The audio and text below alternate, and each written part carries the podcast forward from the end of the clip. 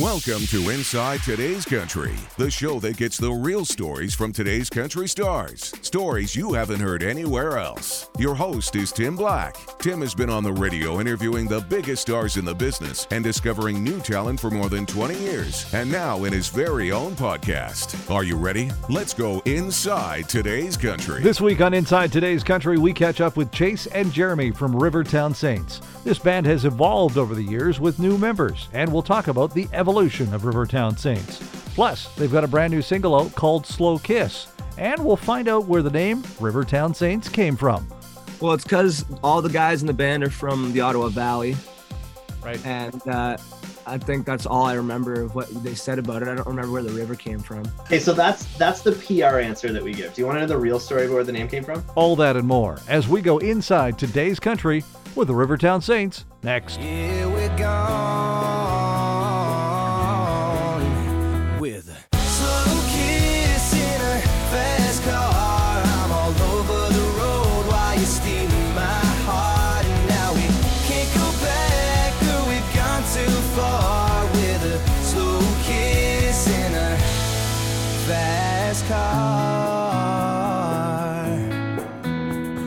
Welcome to another edition of Inside Today's Country. It is Tim Black, and uh, I love technology because, uh, you know, it brings us all together.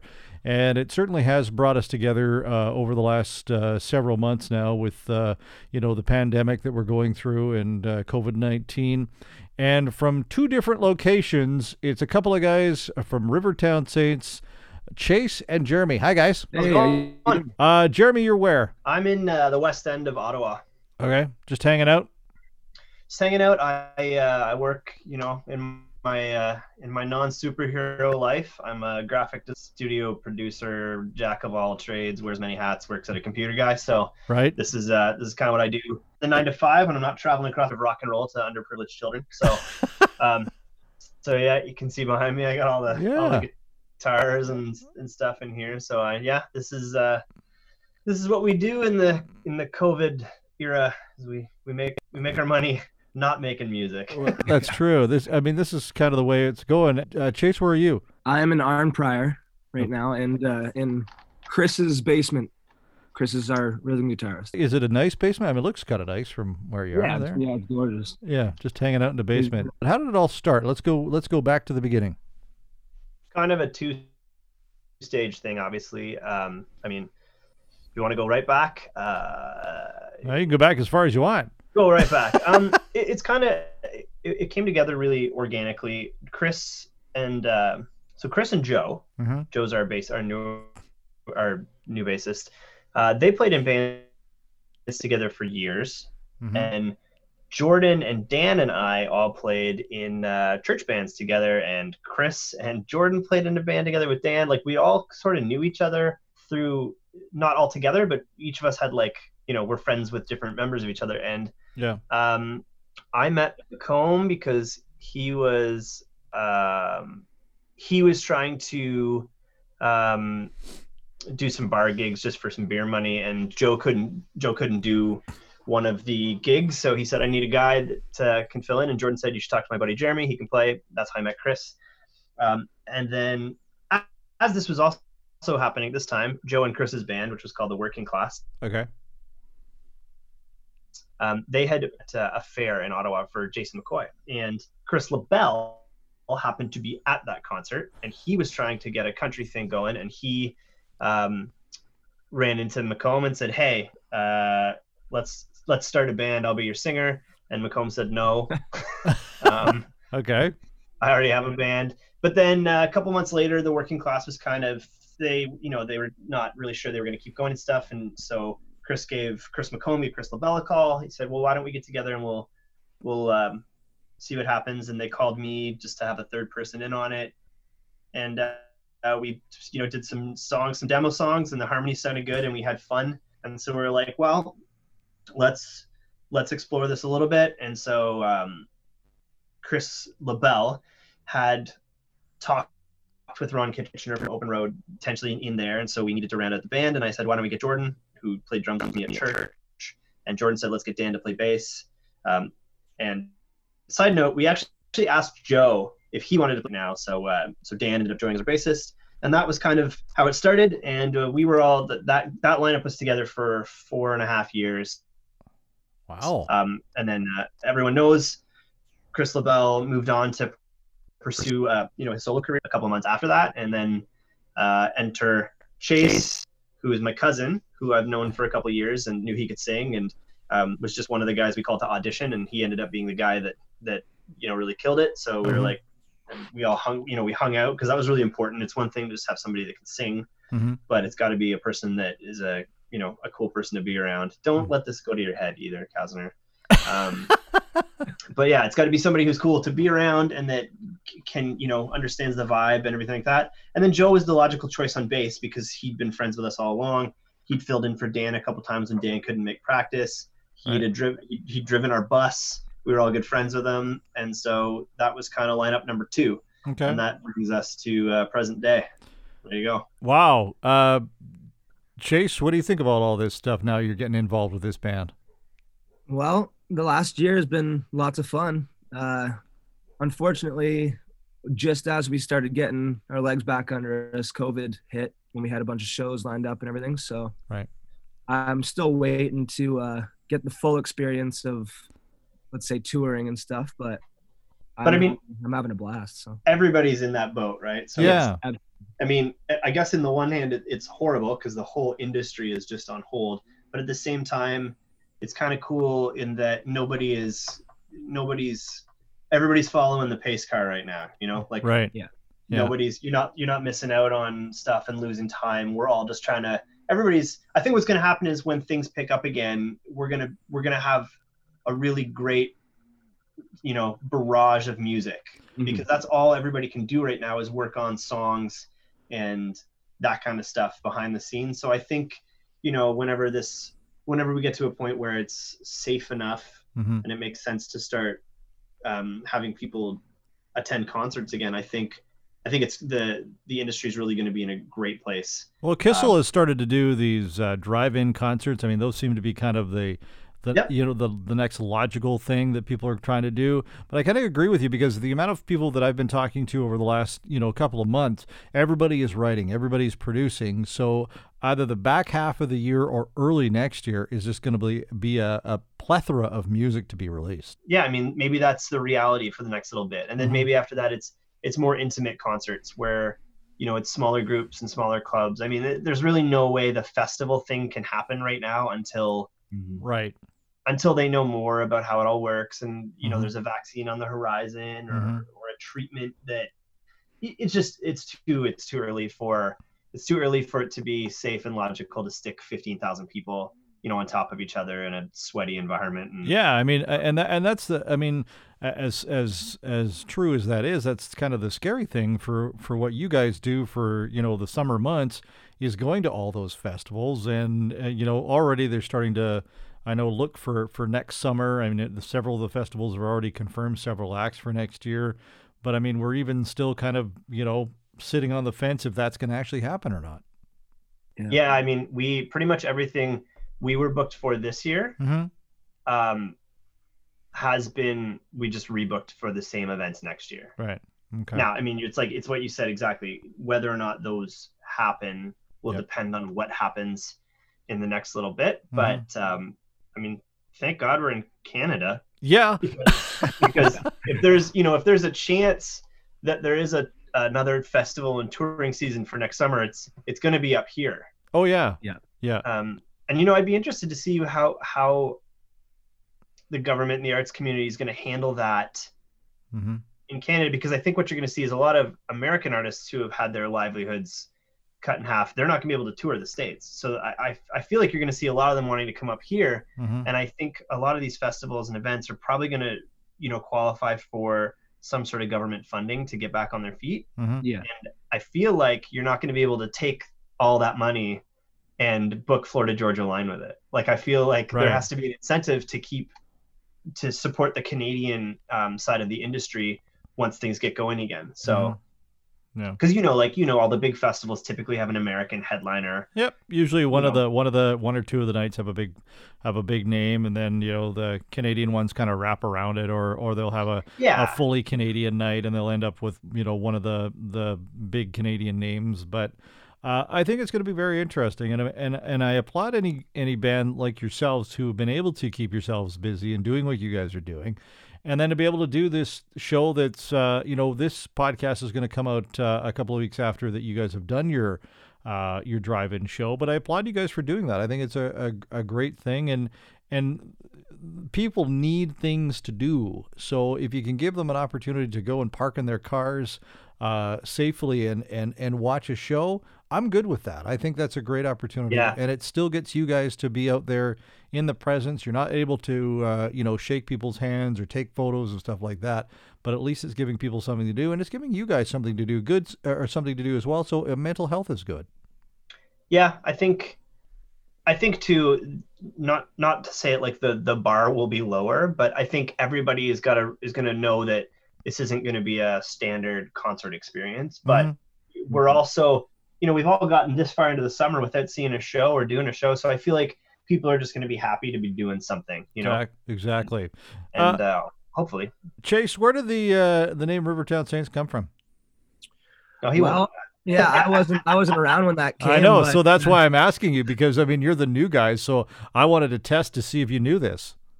Well, it's because all the guys in the band are from the Ottawa Valley, Right. and uh, I think that's all I remember of what they said about it. I don't remember where the river came from. Okay, so that's that's the PR answer that we give. Do you want to know the real story about where the name came from? Yes, I do.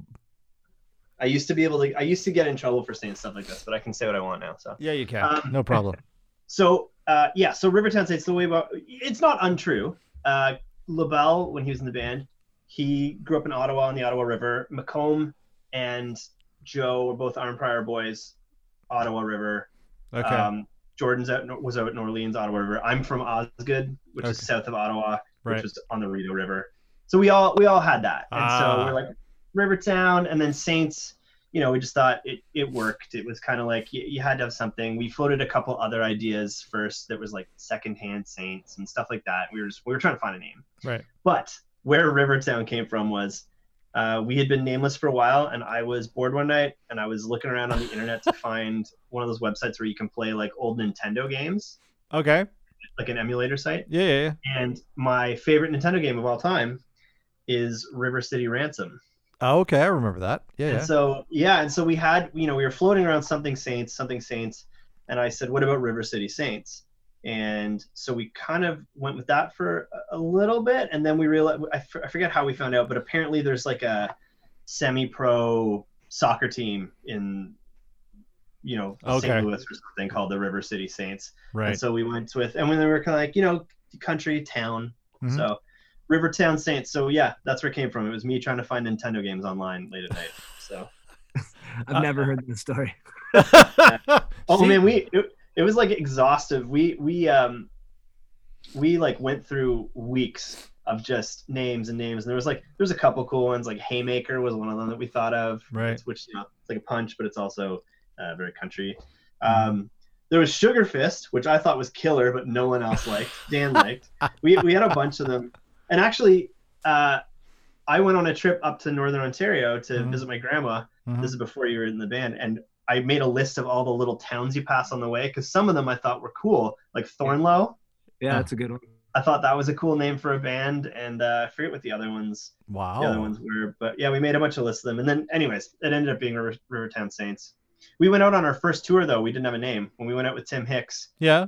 te- Technically, when we promoted that tour, we were still known as LaBelle. Oh, really?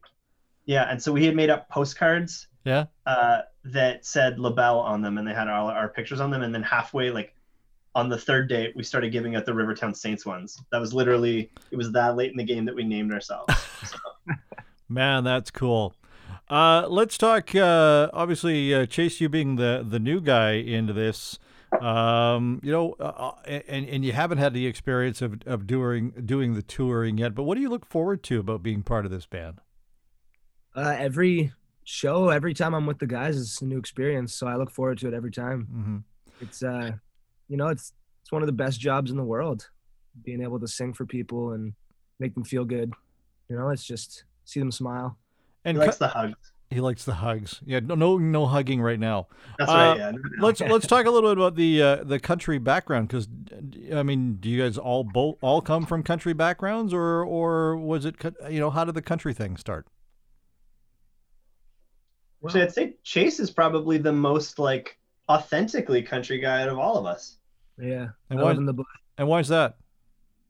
Um, I just live. I I lived in a small town pretty much my whole life, and uh, I hunt, fish, and you know I wear camo all the time when I'm down there. So like, it's that it's that type of vibe. So Okay. well, and because like you, it's legit what you grew up listening to Yeah. all the time. Like Joe, I mean, Joe, Chris, and I all grew up in small towns. Like I'm from a Yeah. town of 1,200 people that Right. has you know one one blinking red light is the closest thing we had to a stop sign. Do you, have, do, So- do you actually have a paved intersection? yeah, oh yeah, it's Oh, paved. Oh, good. but like Just when you say intersection there's really like there's really only one intersection and then it's like and then it's a bunch of houses and yeah, stuff yeah, I get it. um, and so but i was never a country guy growing up I, li- I i was always a rock guy and i played in punk bands and stuff like that and i was i was always more into that scene but i worked at a gas station when i was 16 and all they ever played at this place was country at the time it was y105 Right. um, before it was 101. And so I, I kind of like, you couldn't grow up in Osgoode and not be part of Mhm. country music to some degree. And then obviously Arnprior is a, even though Joe and Chris also grew up playing in rock bands, Mhm. um, you know, they, they were sort of, it is a rural community and they sort of were the same thing. And then later on, they actually formed, the working class was a country band. Mhm. Uh, I think as we all got older and we were less angry at our parents, um, you know, our, our taste in music changed into. Um, I think we all started to appreciate the storytelling aspect that country used to have to Mhm. it. I mean, not as much anymore, but you know, there was a time there where it was really, and even even into the like later new country stuff, the Garth Brooks and all that kind Mhm. of stuff. It was very much storytelling oriented Mhm. and these you had these really well written songs that um, were smart and funny and and endearing and clever and i think that was as musicians and artists that was really attractive to all of us and it just became a natural evolution Who are the artists that you guys looked up to when you were first, you know, getting your your feet wet?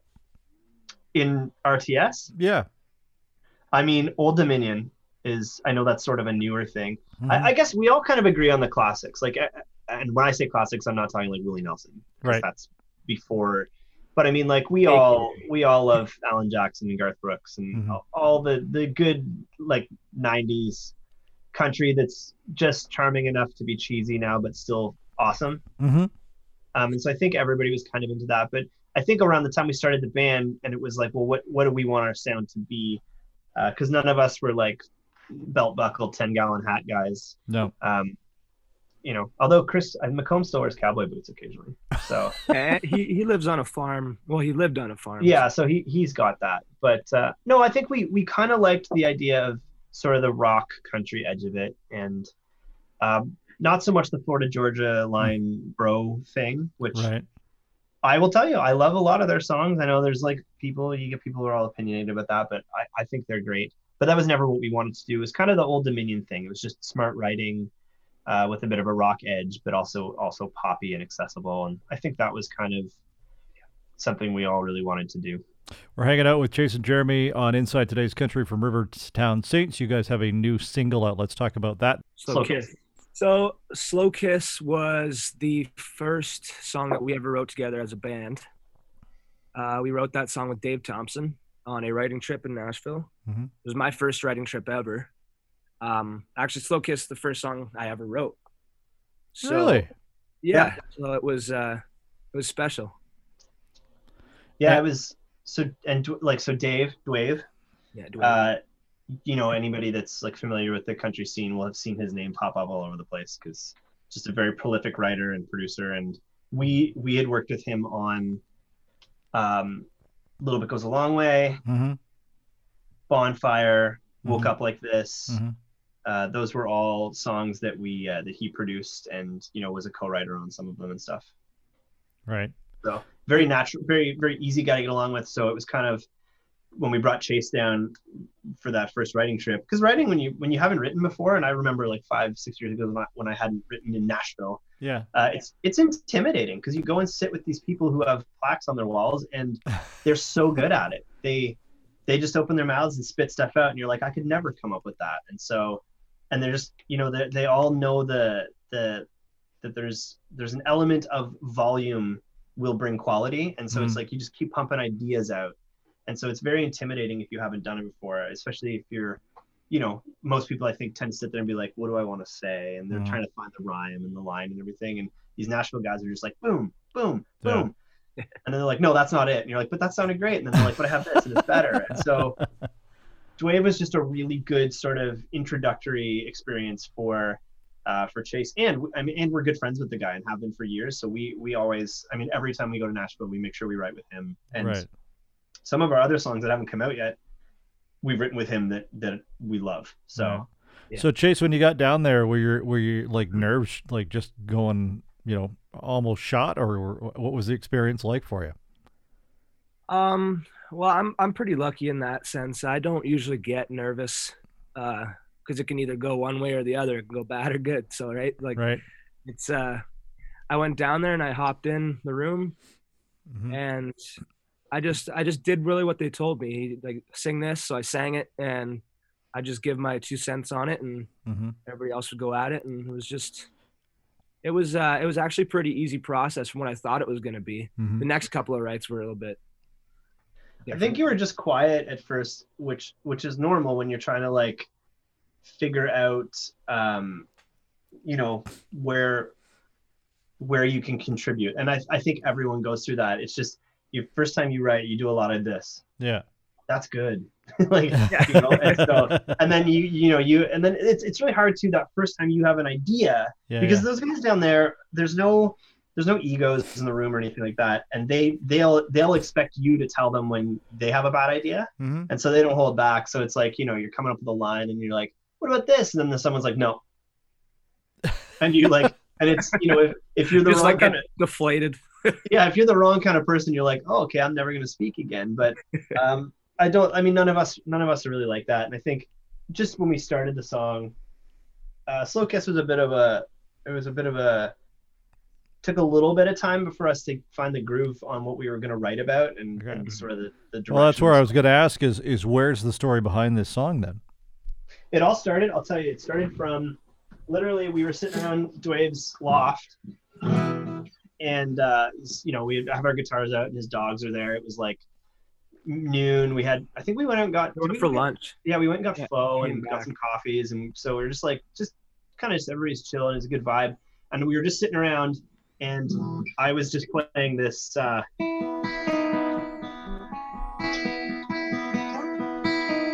and we were kind of like that's got this like 90s rock Yeah, it, it it like the the whole thing sounds so familiar.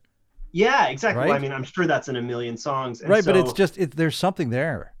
yeah and so we we kind of were like well let's you know let's not go honky tonk on this and let's not go rock and roll. Let's let's try to capitalize on that sort of i i, I keep saying like mid 90s early 2000s gin blossoms hmm. matchbox 20 Yeah, yeah, just that that really melodic sort of kind of pop rock thing. And then so it just went from having that into throwing the behind it. And then we were kind of like what's the song going to be about? And um and i think slow kiss was actually the first thing that we came up with. And so we just started going the slow kiss na, na, na, and uh and then it just wrote itself from there and you know we we, we it's always the second verse always sucks you're you always Yeah. you always it's always easy to come See, up with the first verse I didn't know that. Okay. yeah, oh yeah second verse is the worst that's where songs die Oh, okay. Mm. because you come up with a chorus and Right. you're like ah this is great this is catchy and then you're kind of like okay where does the song need to go and then what gets hard is you figure out where it needs to go and you write the first verse Mhm. and you t- you tend to want to tell the whole song in the first verse Okay.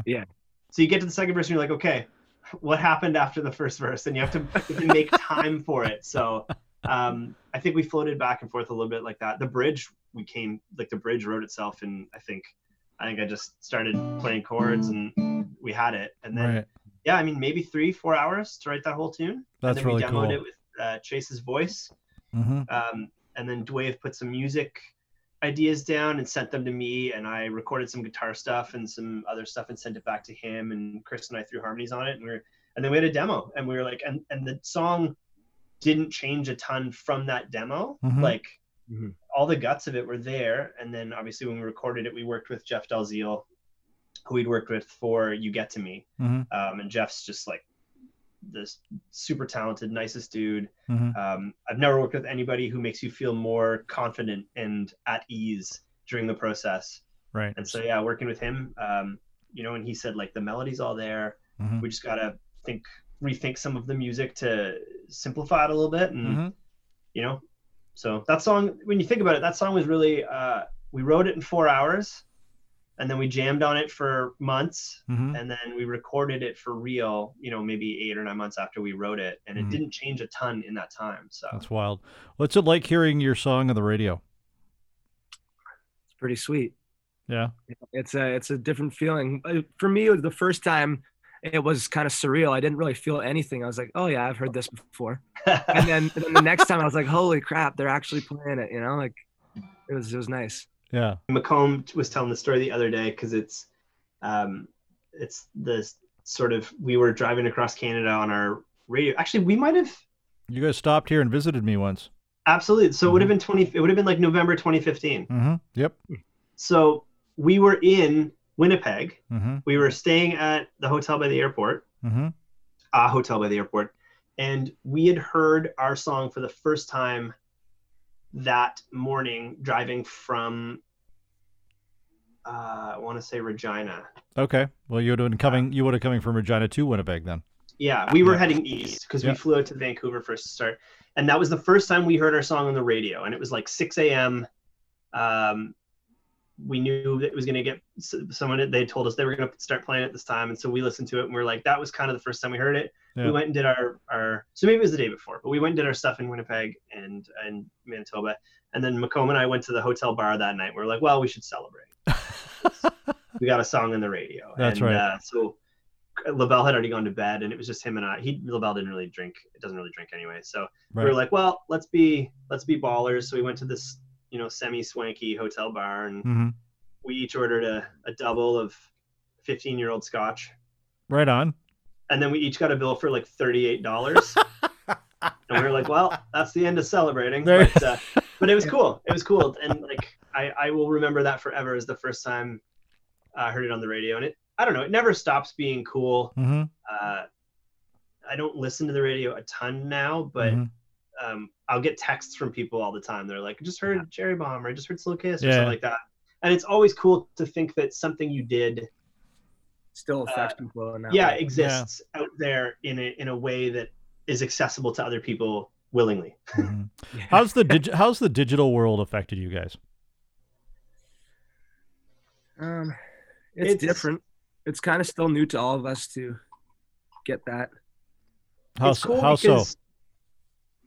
Like anybody can make music and get it out there for anyone else now. hmm you know like my first my first band i was 15 years old Right. so we're going we're going back many years hmm and at that time you know we recorded songs and then you had to save like a couple thousand dollars to get cassettes and cds Oh made. yeah. Right. Yeah. and then you know i remember you know record runner on Rideau street in ottawa agreeing to carry 10 of them hmm and you'd go in there two weeks later and found out you'd sold one and you're like sweet somebody in ottawa Somebody bought it.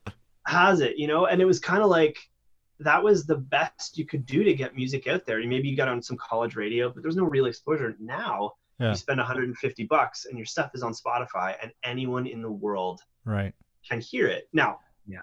do they discover it is a whole other issue Mhm. and there's, you know, strategies and all that stuff with that. So I think it's it's really been a blessing and a curse because Mhm. new music from new artists is never been more accessible than it is now hmm but it's also never been as saturated an environment as it is now. So It's a good way of looking at it. yeah, so I mean, you you have all the opp- you have all the opportunity that anyone's ever had, Mhm. and at the same time, you have to be that much better than everyone else because the cream always rises to the top. hmm and there's a lot more coffee in the cup now. the, the cup has become a large, like a, a venti. Yeah, exactly. It's it's, it's a it's a cauldron of coffee. Exactly. And so, um, Yeah, and like I've seen too on Spotify, people like people that have never even played shows before Mm-hmm. and don't even know really what the music industry is about. They just made a couple of songs and they've got two million streams on each of them, right? And Right. Yeah. It's just because it's just the algorithm they got in it at the right time, I guess, and Mm-hmm. so it's just it's hard to figure that stuff out Mm-hmm. right now. It's kind of a learning experience. I feel like we're lucky in the sense that with Spotify and Apple Music and all that stuff, and how how deep down you can see the metrics of your music. Mm-hmm. It's Yeah. it's really made it so that it benefits the music listener Mm-hmm. in how a band can can relate to them. Because like we can look at our we can look at our Spotify numbers and see that our you know the primarily our listeners are from these areas and these ages and these gender Sure. and these genders and stuff like that and it just allows us to know that and make you know obviously we want to make the music that is exciting to us but knowing that our fan base is primarily this age range and this Mhm. gender well now we can write music that we know is also going to be more appealing to them Right. and you know i know i know that sounds like a super corporate answer and the answer i'm supposed to give you is we just write the music we're passionate about and like no, I, care li- I no, I, I, I mean, I, I, I like the honesty answer because I mean, it's, it's very, very true, and I mean, you can kind of see that when you go to your shows now too, because I mean, you think about it, everybody's, you know, either listening to it on on some kind of a digital platform, and those are where your fan your fan bases are growing from, right? So Yeah. it's not a bad thing because you Yeah. know you know who you're now, you know who you're directing your music at.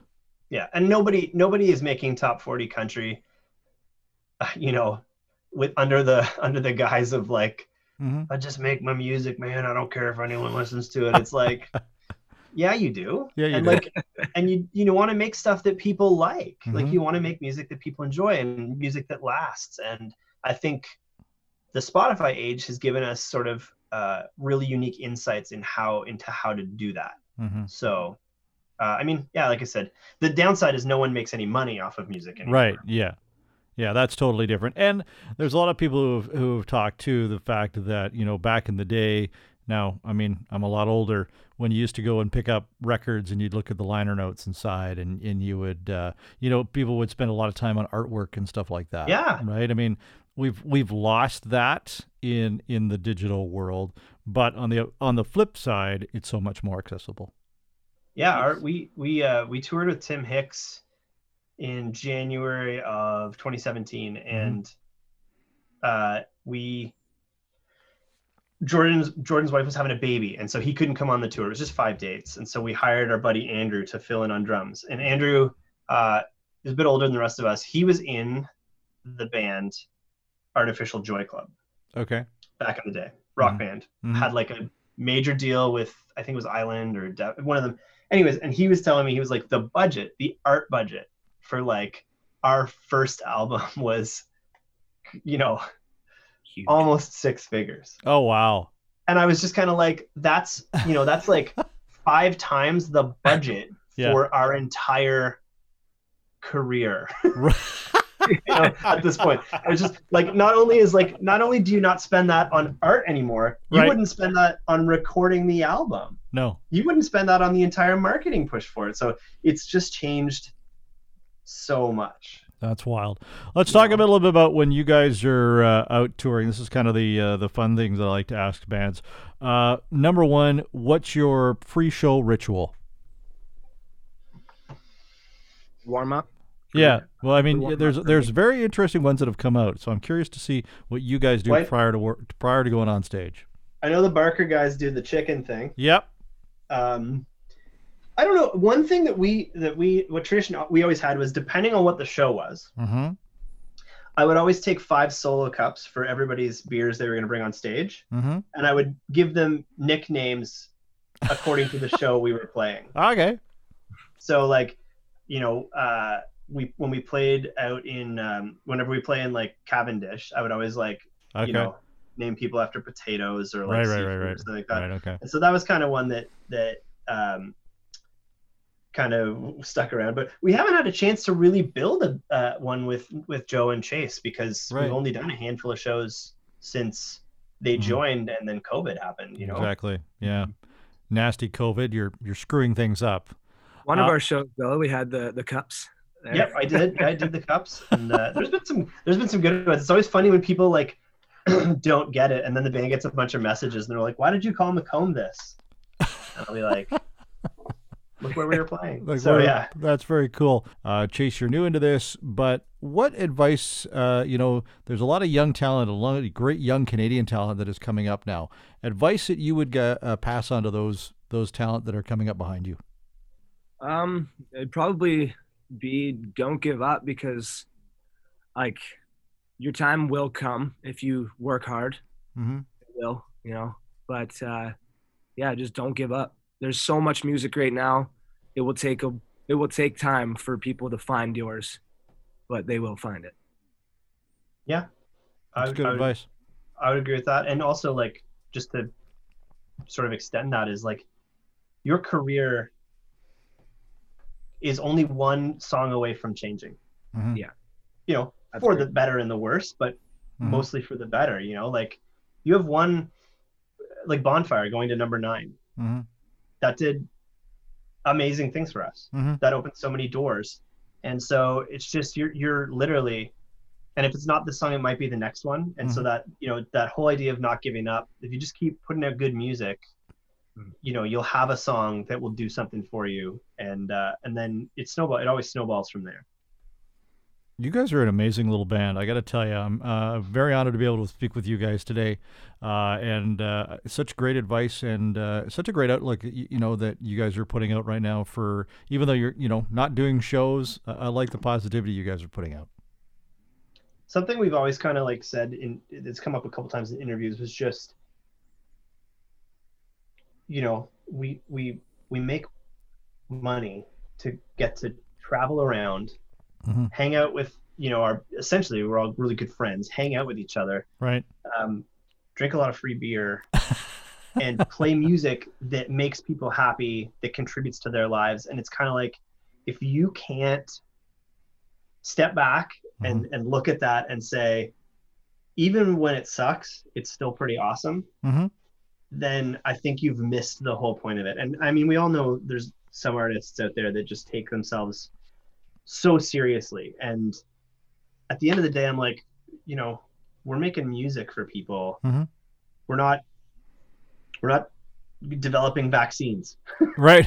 and like and that's not to demean no, the not talent at all. No, I get. Yeah, I get where you're going. it's just it's just like at the end of the day you have to look back and be like i go on stage for 75 90 minutes whatever it is Mhm. and i have a good time Right. hanging out with my buddies Right. and the people there have a good time and it's just like if you can't look at that and that.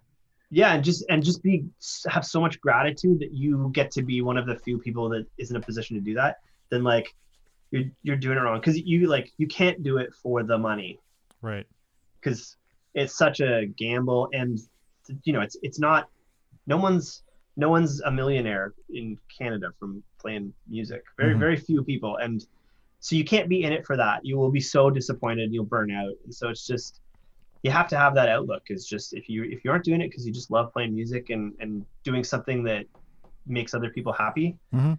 then you know you're going to be miserable and i think none of us have ever been to that place we're always just kind of like the end of the day we're like man that was sweet we're all stoked to like get in the bus and drive together for eight hours because it's just going to be laughs and then we're going to get there and play music and that's going to be fun and Nice. That's cool. Uh, one Canadian snack, the number one Canadian snack that you guys have on the bus. What is it? I guess beer is, is beer a No, snack? bear's not a snack. No. I mean, it could. It could. Be, I mean, if it was a Guinness or something, that's more of a meal. yeah yeah hey look at that eh There, you go See, Hey, there. Probably you places. Yeah. um i would say chips. I, we'll probably yeah have. i was gonna like miss vicky's salt and vinegar go. that's like my Oh, go-to. there you go. that's my go-to that's canadian right miss vicky's Um, Lay's. Lay's. Yeah, I'm not. Is, i don't know we see do a now lot you're of te- now you're testing my skill. I don't know. I can't remember. Yeah, I feel like Miss Vicky's is Canadian. I think they are. but uh, we're, we're gonna. yeah, if they're that's not, we're gonna make them. and then fast fast food breakfasts. Like Yeah. yeah. we do so many McDonald's breakfasts on the road. It's it's unhealthy. Uh, guys, where can we find you online?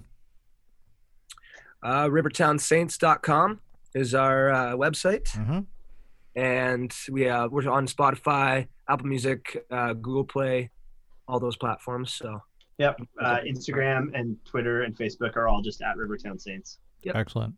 Jeremy Chase, thanks for hanging out with us on uh, Inside Today's Country. All the best with the new single, and we look forward to seeing you guys uh, out on the road after all of this is over with. And uh, we hope you get to swing by, and uh, you're more than welcome to drop by the studio here and uh, hang out with us.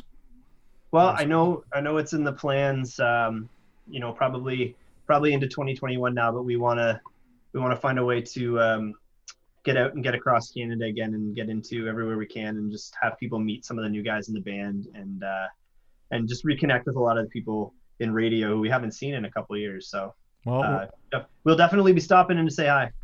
I like that. Thanks for hanging out, guys. Thank you, sir. Thanks for listening to Inside Today's Country with Tim Black. Don't forget to like and subscribe. This has been a TimBlackOnAir.com production.